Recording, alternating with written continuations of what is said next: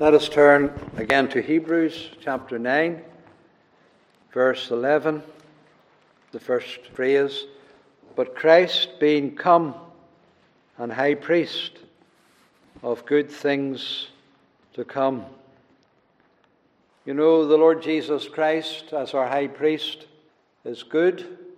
He deals with good things. And this word, this expression, good things, it makes us think about a number of verses. You remember the psalmist said, There are those who say, Who will show us any good? As if there's no one who has any good to show or any good to give. But Christ, He's one who gives good things. And we need to know that this evening around the table. He is good and He gives good things. A good man out of the treasure of his heart brings forth good things, the Bible says. Well, Christ has more than a good heart. He has a whole treasury of good grace, good things, and he's just always bringing good things out for his people. And he does that as a great high priest. In fact, the gospel is called the gospel of good things. Remember, Paul said, Beautiful are the feet of them that bring good tidings, who preach the glad tidings of good things. And those good things the apostle here is talking about in relation to Christ. You notice the word come occurs twice. Christ being come and high priest of good things to come.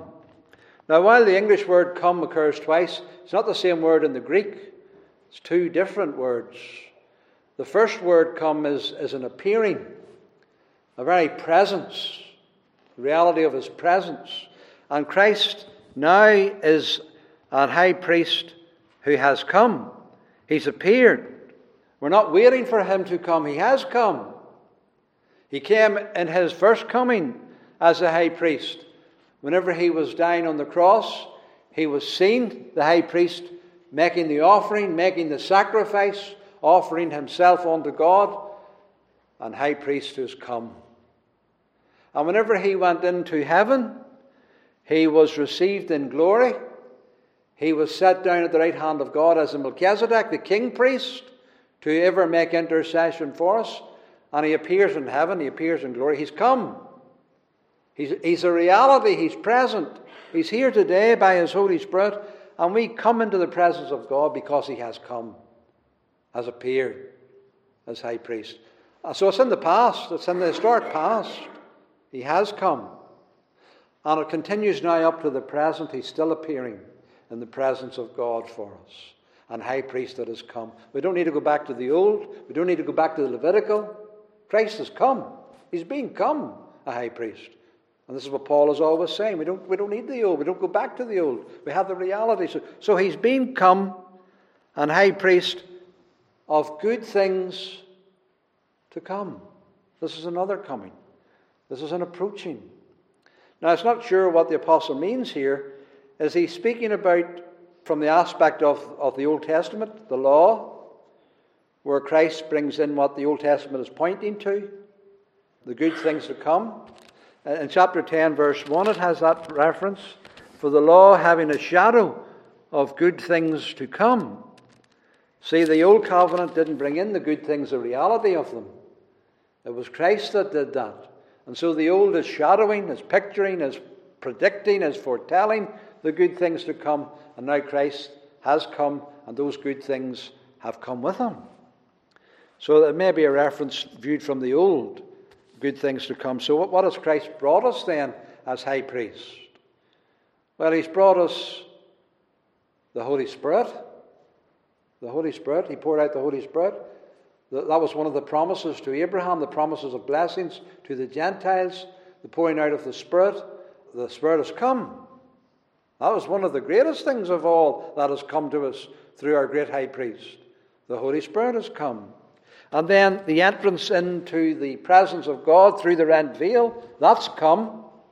That has arrived. We're enjoying that. The apostle says, Let us, let us come with boldness into the presence of God because the veil's rent. So that's come. The true forgiveness of sins has come. The assurance of salvation has come. The good things that have come by the blood of Christ have come.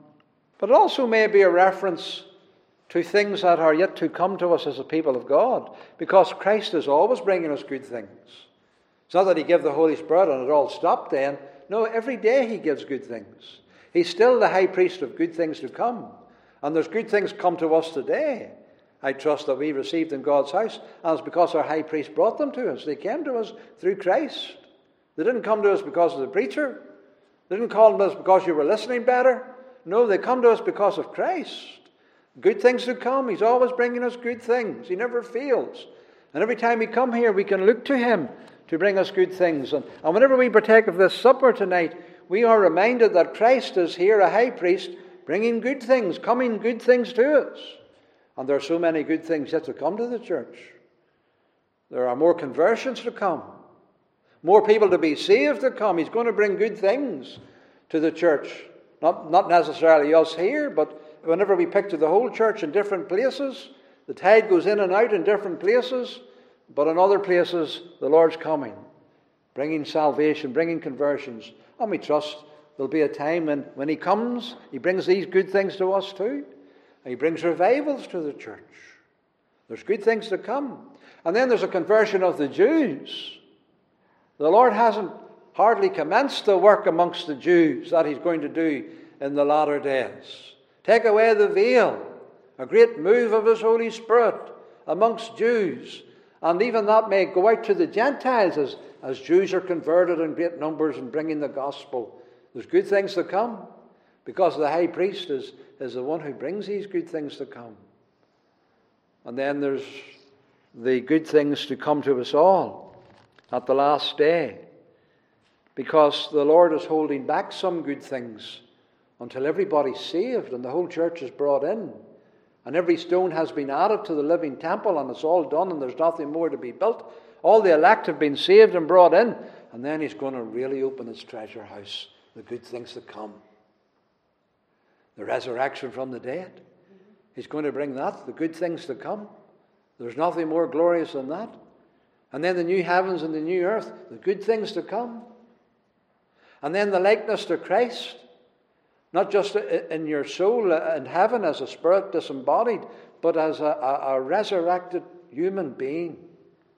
The likeness of Jesus, a sinner walking in the new heavens and the new earth without sin in glorious holiness. And then the face to face and the presence with the Lord in the new age forever and ever, His nearness, His presence, good things to come. Any good thing that we ever get, it only comes through our high priest. He's the high priest of good things to come. So don't be looking to anybody else for good things. Don't be seeking anybody else for good things. If you want good things on your soul, you have to have them from the high priest, from Christ. So let's, let's keep looking to Jesus to give us these good things, these good things to come. And, and tonight, as we come here, let's remember him. He's the one who gives us good things. So let's look to him to give us a blessing as we participate and remember his death. And indeed, as we commune with his body and blood by faith through the Holy Spirit as we believe in Christ, as we believe in his, his death and his sufferings for us and in his work for us. We're having fellowship and communion with him. Because there, there is a true communion. It's called the communion of the body and blood of Christ. It's not called the communion of the bread and the wine. It's called the communion of the body and blood of Christ. There's a true communion taking place with the, with the ascended, risen Lord. Let's so enjoy that communion and fellowship with him then. Let us pray. Lord, bless this word and help us now as we participate together for Jesus' sake. Amen.